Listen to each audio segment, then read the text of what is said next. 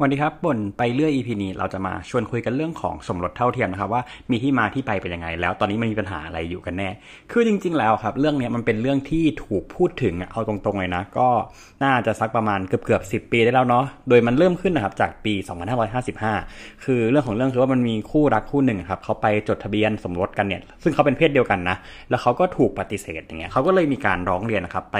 หลายหน่วยงานนี่แหละว่าเฮ้ยทำไมแบบเขารักกันนะทำไมเขาถึงจดทะเบียนสมรสด้วยกันไม่ได้ เออ มันก็เลยเป็นที่มาของพรบคู่ชีวิตนะครับ โดยฉบับแรกเนี่ยจะเริ่มขึ้นในช่วงปี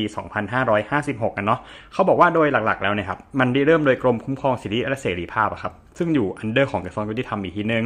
แต่มันดันมีเรื่องของการรัฐประหาร ก็เลยทำให้ตัว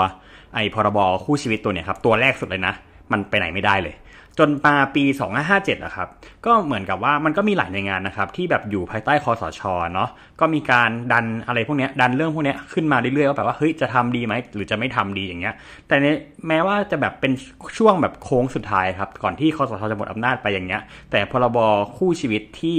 เสนอมาตั้งแต่ในยุคของรัฐบาลคุณยิ่งรักก็ไม่ได้ไปไหน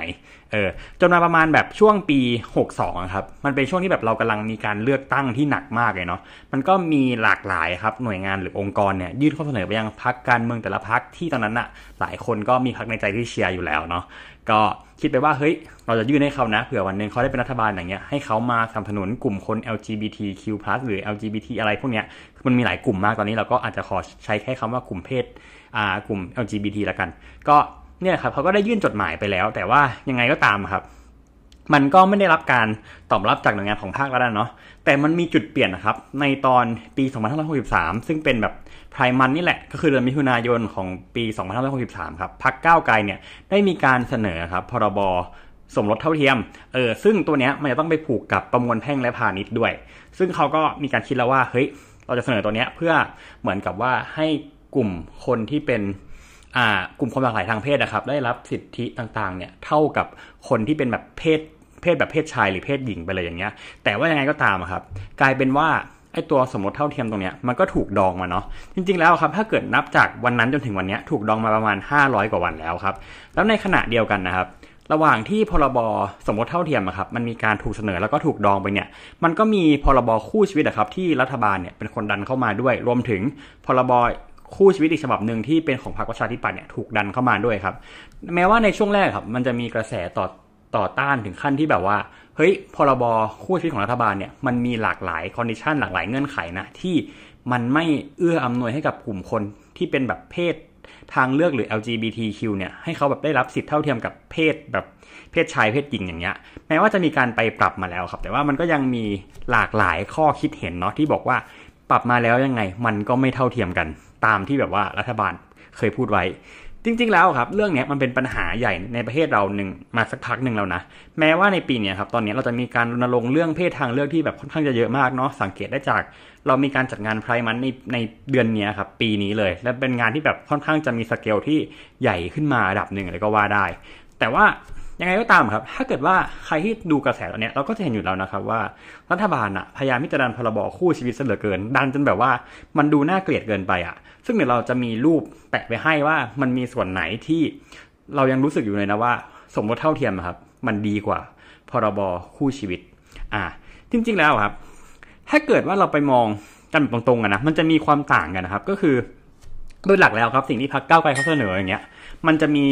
สิ่งที่เรียกว่าพรบไอตัวสมรสเท่าเทียมครับจะต้องมีการทำงานร่วมกับกฎหมายแพ่งและพาณิชย์เนาะเพราะว่าที่ผ่านมาครับกฎหมายแพ่งและพาณิชย์นะครับ มันจะ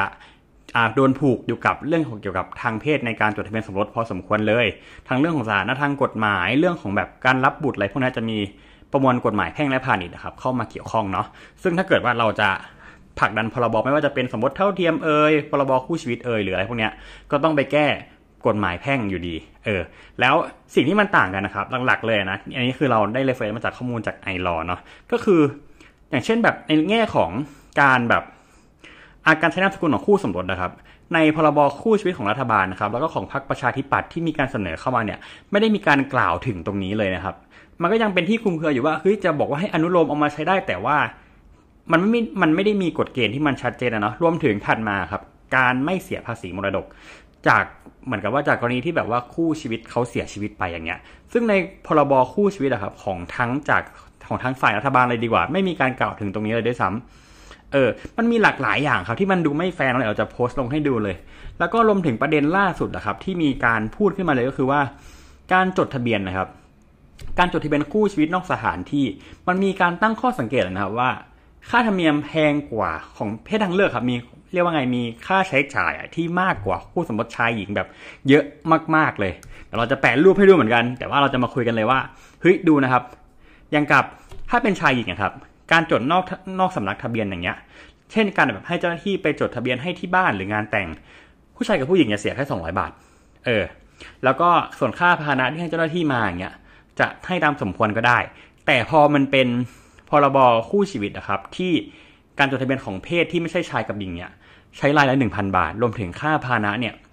หนึ่งพันบาท ซึ่งอย่างเงี้ยครับเห็นว่าราคามันต่างกันประมาณ 5 เท่า แล้วในหลาย ๆ รายการนะครับ อย่างเช่นแบบการจดทะเบียนตามสถานที่ประกาศ อย่างเช่น แบบการจดทะเบียนในงานอีเวนต์อะไรต่าง ๆเนี่ยผู้ชายกับผู้หญิงเสียแค่ 20 บาท แต่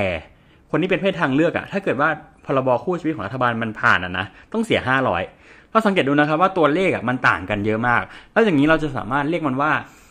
รบคู่ชีวิตเนี่ยมันให้ความเท่าเทียมกับกลุ่มเพศอื่น ๆ นอกจากชายหญิงได้จริง ๆหรอ แล้วก็วันนี้นะครับมันก็มีการอภิปรายกันในสภาเนาะที่บอกเลยว่าเออเราจะต้องแบบอนุมัติกฎหมาย หรือจะรับหลักการในวาระแรกของกฎหมาย ทั้งอ่าของไอ้สมมติเท่าเทียมของพรรคก้าวไกลหรือว่าของรัฐบาลหรือเปล่าเงี้ยมันก็มีสสคนหนึ่งครับชื่อสสอิสระเนาะเขาก็พูดมาเลยว่า การที่การที่แบบจะใช้แบบให้มีการสมรสเท่าเทียมหรืออะไรพวกเนี้ยเหมือนกับเป็นการบังคับให้ผู้นำศาสนาครับ บางศาสนานะที่เขามีกำหนดว่าเขาไม่ยอมรับเพศทางเลือกเนี่ย ให้เขามาทำในการจดทะเบียนหรืออะไรพวกนี้จริง ๆ แล้วเรามองว่าศาสนาก็ต้องศาสนานะครับ คือเราต้องมองก่อนนะครับว่าไอ้เรื่องความรักเนี่ยกับเรื่องศาสนาเนี่ยมันควรจะแยกออกจากกันอย่างชัดเจนเนาะคือการที่แบบว่าเรารักพระเจ้าเราทำอะไรตามพระเจ้าไม่ได้ไม่ได้ไม่มันไม่ได้หมายความว่าเราจะเป็นคนดีไง เออ เข้าใจว่ามันคนละเรื่องกันเลยอะ่ะงั้นถ้าเกิดอย่างนั้นป่านเนี้ยเราต้องบอกว่าไง ทุกคนที่ ทุกคนที่นับถือศาสนาเป็นคนดีเหรอ มันก็ไม่ถูกอะ่ะ แล้วอย่างกับในเคสเนี้ยครับ มันก็น่าคิดนะครับว่า อ่าสังคมเราเนี่ยมันถูกแบ่งเป็น conservative กับ liberal ที่แบบชัดเจนมากขึ้นเรื่อยๆ เลยก็ว่าได้ แล้วกลุ่มคน conservative เนี่ยก็พยายามที่จะดึง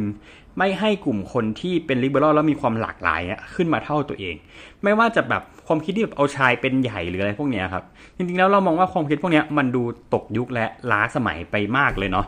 มันก็เลยทำให้แบบเราอะต้องมาคุยกันเรื่องนี้มากพอสมควรเลยนะว่า เราจะทำยังไงดีกับการที่แบบให้การสมรสเท่าเทียมนะครับ หรือพรบสมรสเท่าเทียมเนี่ย มันเข้ามาสู่แบบ support ทุกคนที่เป็นแบบเพศทางเลือกได้หมดเลยเนาะจริง ๆแล้วนะครับ การที่ทำพอดแคสต์เนี่ยเราก็อยากจะบอกทุกคนเลยนะว่าเราอะเป็นหนึ่งในคนที่สนับสนุนการสมรสเท่าเทียมอย่างมากเลยเนาะ อ่าเพราะว่าสำหรับเราแล้วเนี่ยเรามีเพื่อนที่เป็น LGBT หรืออะไรพวกเนี้ยค่อนข้างจะเยอะมากแม้ว่าเราจะไม่ไม่ได้แบบคลุกคลีกับเขาแบบร้อยเปอร์เซ็นต์ขนาดนั้นอะแต่เราก็ยังรู้สึกว่ากลุ่มคนพวกเนี้ยครับเป็นกลุ่มคนที่มี value ต่อประเทศชาติ มีคุณค่าต่อประเทศชาติในที่แบบว่า มากเกินกว่าที่พวกเราคิดเนาะแล้วสิ่งที่เราต้องการเห็นก็คือต้องการให้เขามีสิทธิเสรีภาพอะไรต่างๆเนี่ยที่เท่าเทียมกับเพศของเราเหมือนกันเออเพราะเรารู้สึกว่าเขาไม่สามารถเลือกที่เขาเหมือนกับว่าเขาไม่สามารถที่จะแบบว่า อยู่ในสังคมที่มันถูกกดขี่อย่างนี้ได้ไปตลอดนั่นแหละครับ ถ้าเกิดว่าเราไม่มองว่าทุกคนมันเท่ากันตั้งแต่แรกครับ ไอ้ปัญหาพวกเนี้ย มันจะดูกลายเป็นสิ่งที่ไม่รับการแก้ไขไปเลยทันที ก็ยังไงนะครับ ถ้าเกิดว่าพอดแคสต์นี้มันออกไปแล้วเนาะ เราไม่รู้เหมือนกันว่า พรบสมรสเท่าเทียมหรืออะไรพวกนี้มันจะถูกรับหลักการตามที่พวกเราต้องการหรือเปล่าเนาะ แต่เราก็อยากจะแบบขอเป็นกำลังใจกำลังใจหนึ่งให้กับ กลุ่มคนเหล่าเพศทางเลือกทุกคนนะครับ เราก็จะแบบพยายามเป็นกระบอกเสียงให้เรื่อย ๆ เลยว่า เราสนับสนุนพวกคุณอยู่แล้วเราก็โอเคกับการสมรสเท่าเทียมมากกว่าพรบคู่ชีวิตครับผม ก็ยังไงถ้าเกิดโดนอุ้มโดนหิ้วไปก็ฝากด้วยนะครับสำหรับวันนี้สวัสดีครับ